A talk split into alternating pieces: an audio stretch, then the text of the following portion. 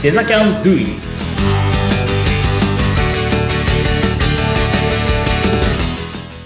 Design Canvas の浜野です。インタビュアーの相本です。第4回目、浜野さんよろしくお願いいたします。お願いします。いやもうお話が毎回盛り上がりすぎてですね、時間が足りないっていう。確かになんかいろいろ聞きたいことがね、この録画以外でも相本さんからいろいろ聞いてますね。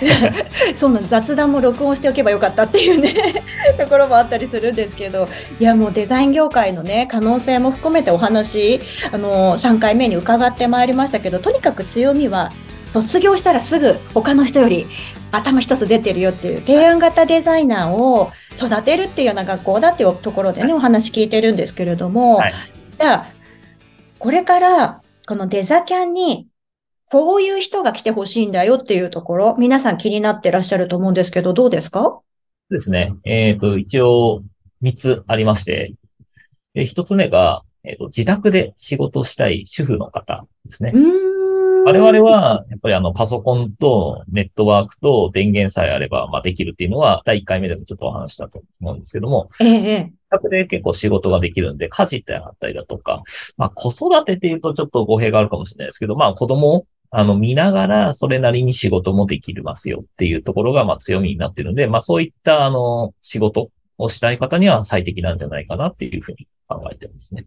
これはもう、はい、未経験者も OK ですか？はい。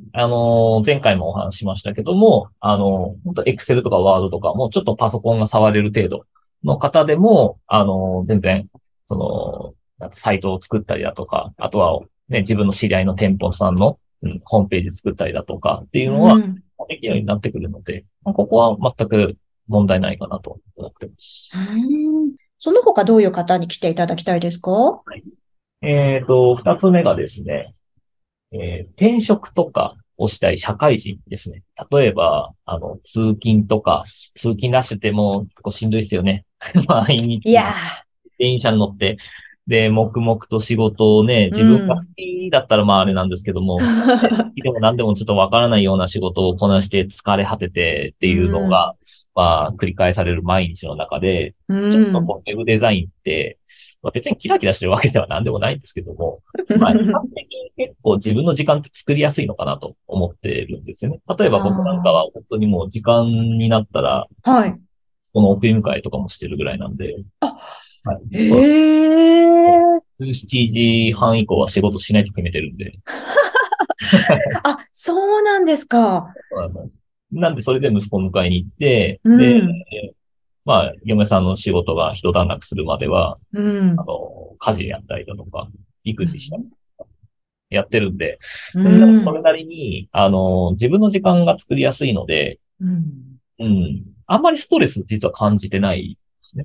いいなもちろん、納期とかね、あったりだとか、結構シビアな案件とかっていうのだと、はい、それなりにやっぱ時間とかも調整しなきゃいけないっていうのがあったりするんですけども、基本的には、そこまでは多分きつにならないんで、なんかそういった仕事をしてみたいとか、憧れがあるっていうので、転職したい社会人の方なんかいいんじゃないかなと思っています。なるほど。はい、もう満員電車で聞いてらっしゃる方には、めちゃくちゃ刺さる。あ、俺のことだって多分思ってます、ね。思っちゃいますよね。まあ、ご自身の人生設計とかも立てやすくなるのかな、なんてね、聞いてて思いましたけどね。はい、それは、ね、あると思います。いわゆる、ただのね、デザインだけじゃなくて、人生デザイン設計なんかもできる。いいお話出ました。そうですよね。設計する能力が大事だからっていうね。はい。その他どうですか？その他はですね、最後3つ目はですね、就職とかをしたい学生ですね。はい。ですね。まあ、学生とかで、例えばデザイン会社に行きたいというふうに思ったときにですね、まあ、学校とかでそれなりに作ってるのならまだいいんですけども、あまりそういった、授業であったりだとか、専攻を取らない方が、じゃあ、求人に出しましたと。その時に大体ポートフォリオって言ってですね、自分の今まで作ったものを提出してくださいねっていうのがあったりするんですよね。そういった時に何も出せない。まあ、出さなくてもいいよっていう企業もあったりするんですけども、やっぱり出した方の方が絶対目立つので、出さない、出したことに越したことないんですよね。なので、そういったものを、うちの学校では、作れたりするので、なんだったらね、実践に基づいたものをやるので、絶対作れるんですよ。はあ、はい。なので、そういうところで、学生がこれからデザイナーを目指したい、デザインの会社に行きたいっていうことであれば、そういった就職活動にも役に立つんじゃないかなというふうに思っています。多分ね、学生さん八王子も多いエリアじゃないですか。あ、そうですね。はい。かなり多いですね。で、なんだったら高校とかも多いって。ああ、そうですよね。やっぱりこれから必要なスキルとして持っておかれると、はい、就職にも有利ですよね。でも有利ですし、あとは、A4 入試でしたっけ？その作品を持って、いわゆる、なんていうの、勝ち取る。うんうん。を勝ち取るっていうところで、はい。A4 入試っていうのがあって、で、自分たちのそのスクールで作ったものっていうのは、多分そこに通用するんじゃないかって、僕実際にそういった、なんていうのかな、やったことがある人をまだ育ててるわけではないんですけども、僕自身がその、いわゆる学校とか教育関係に携わってるものなので、うん。この話するんですよ。この話に、あれそれって結構高校生にも刺さるんじゃないって言われて、なんでですかって聞いたら、そういった A4 入試とかにもなんか役に立ちそうだよねって言われて、あ、そうなんだっていうふうにちょっと感じたんで、いわゆる入試にももしかしたら役に立てるかもしれない。私の大学受験の頃にはなかった制度なんですけど。僕もそうですよ。だから俺も知らなくて、だからこの、教職員って、教職員じゃないですね。いわゆる講師か。講師とか大学の講師になって、初めて、あ、そういうのあるんだ、みたいな。なるほど。要は、テストの採点で出る答えだけじゃなくて、別の才能っていう時に、ものすごいデザインができてれば、そりゃそうですよね。で、一応評価もされる。大学もあるってだけで、全部が全部そうじゃないですけど。だからやっぱこういったデザインを目指すっていうんで、そういう大学に入りたいということであれば、そっちも、うん、そういった入り方もあるはずです、今は。なるほど。じゃあ、いろんな可能性が見えるんですけど、今、本当未経験でも大丈夫だよ、学生さんで、高校生でも大丈夫だよっていうことなんですけども、これ大体どれぐらいで卒業していくもんなんですか？これはね、6ヶ月なんですよね。あ、もう半年間っていうスパンで全部プログラミングされてるわけですね。半年間で、学んで、卒業していくっていうような流れを組んでいて、で、これは、何も闇雲にとりあえず6ヶ月にしてるわけじゃないんですよね。へえ、なんとなく半年ぐらいがちょうどいいかなとか、そんなんじゃなくて、ちゃんと考え抜かれた戦略的な半年間、6ヶ月なんですか？はい、そうなんです。で、これは、なんでそういうふうにはっきり言えるかっていうとですね、実は、それこそ構想した、ね、去年の7月ぐらいからずっと、テストマーケティングをしてたんですよね。さっきの言った3種類かのターゲット、社会人、学生、主婦っていう3種類のターゲットに、1ヶ月間、実際の授業をちょっと簡素化したもの、をやってアンケートを取ったんですよ。はい。で、その時に、個人的にウェブデザイナーとして仕事ができるようになるにはどのぐらいの期間必要ですかっていうアンケートを取った時に、うん。半年から、3ヶ月から半年と、あと9ヶ月と1年っていうのが、あって、1ヶ月っていう人もいたんですけど、ただその中で一番割が多かったのは6ヶ月から9ヶ月だったんですよ。なるほど、なるほど。で、1年、本当はやりたいけども、まあ、1年やると、やっぱりそのモチベーションが維持できるかが不安とか。はいはいはいはい。1年先まで待たなきゃいけないの、就職を。でまで貯金つきちゃうよと。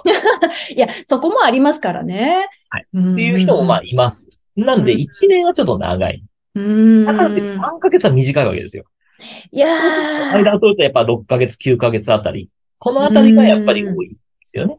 なるほど。はい、で、実際に半年間で、本当に提案型デザイナーになって卒業されたっていう、もうゼロ規制がいるわけですもんね。そうです、そうです。はい、います。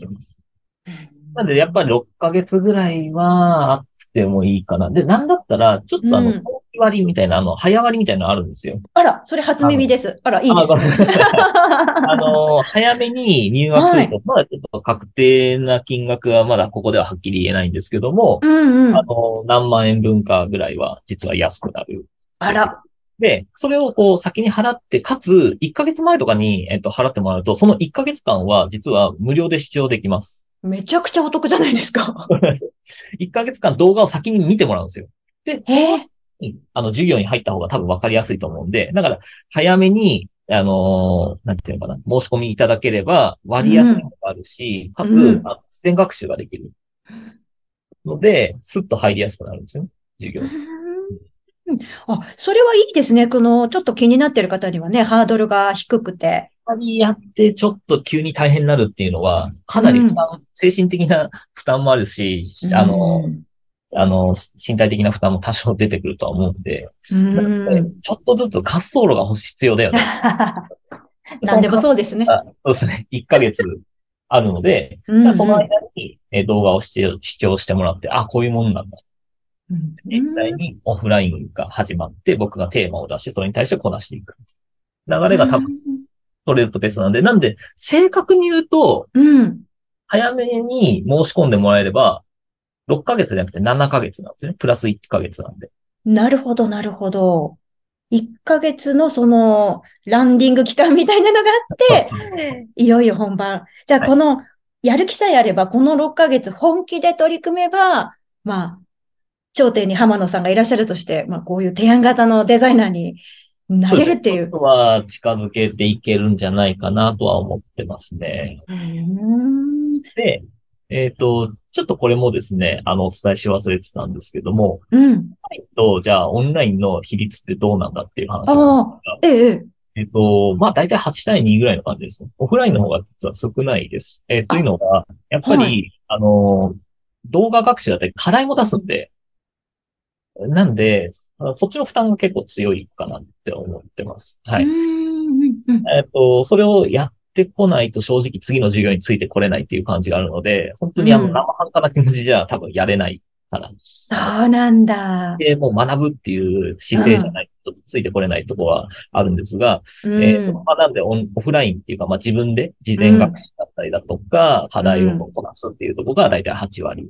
で、2割ぐらいが、2割、3割ぐらいかな。うん。が、毎週土曜日に来てもらうんですけど、土曜日の午前中に八王子の方に来ていただいて、で、我々がそこにいるので、なんでそれで直接話しながら分かんないこととか、あとは課題があったら必ずその次の週の発表があるんで、それで発表してもらうとか、あとは僕がそのテーマを出すとか、そういうことをまあやったりだとか、ディスカッションしたりとかっていうので、まあ、前回も話したけど、対面じゃなきゃできないようなこと、そこでやっていくという感じですね。で、それに対してフィードバックしていくっていう感じです。はい。でも本当に、大変な時もあるけれど、気づいた時に振り返ったら、もうこんなに成長してるみたいな瞬間が、きっとね、あるんでしょうね。はい。それこそゼロ期で、テスト生の方たちは、はい。本当に口揃えて言ってましたね。今の本当にやってきたことがすごい活かせてるっていうのを口揃えて言ってくれるんで。へぇー。いいですね。もうそれを本当に目指して浜野さんもね、デザキャンを立ち上げられているので。いや、いいですね。あと仲間ができるっていうのもね、大変だけど頑張ろうみたいに支え合える、たまにオフラインで会って、励まし合いながらみたいなのもあるんですかね。ありますあります。やっぱ雑談が結局、よりどころになるんですよ。ああ、わかる。生活だったり、精神的なもののよりどころになったりするので、始まる前の、ね、授業始まる前の、こう、ガヤガヤした感じ。あれが好きな人もいますし。なるほど。授業終わったら終わったで、まあ、時間があれば、もう、生徒と先生ぐるみで飯食いに行ったりもしたりするんで。あ、割とアットホームでね。はい、いいですね。ありますね。はい。なんか生徒と先生の隔たりはほぼないと思う。なんか、多分浜野さんとこうやってね、お話ししてても、先生ぶる感じとか全くないだろうなと思ってたら、やっぱりそうなんですね。なんですよ。そう基本的にはフラットでいたいんですよね。じゃあもう、それが、そういう学校の雰囲気になってるってことですね、そのまま。はい、いやー、もう、だいぶ私も、デザキャンの概要が分かってきたんですけれど、5時間、もう、ね、本当足りないですね。あっという間に来てしまったので、ね、もうここまでにさせていただきたいと思うんですけど、はい、詳しい情報ね、またホームページなどもね、皆さんにチェックしていただきたいですね。はい、はい、ありがとうございます。それではお話聞かせていただき、濱野さんありがとうございました。はい、ありがとうございました。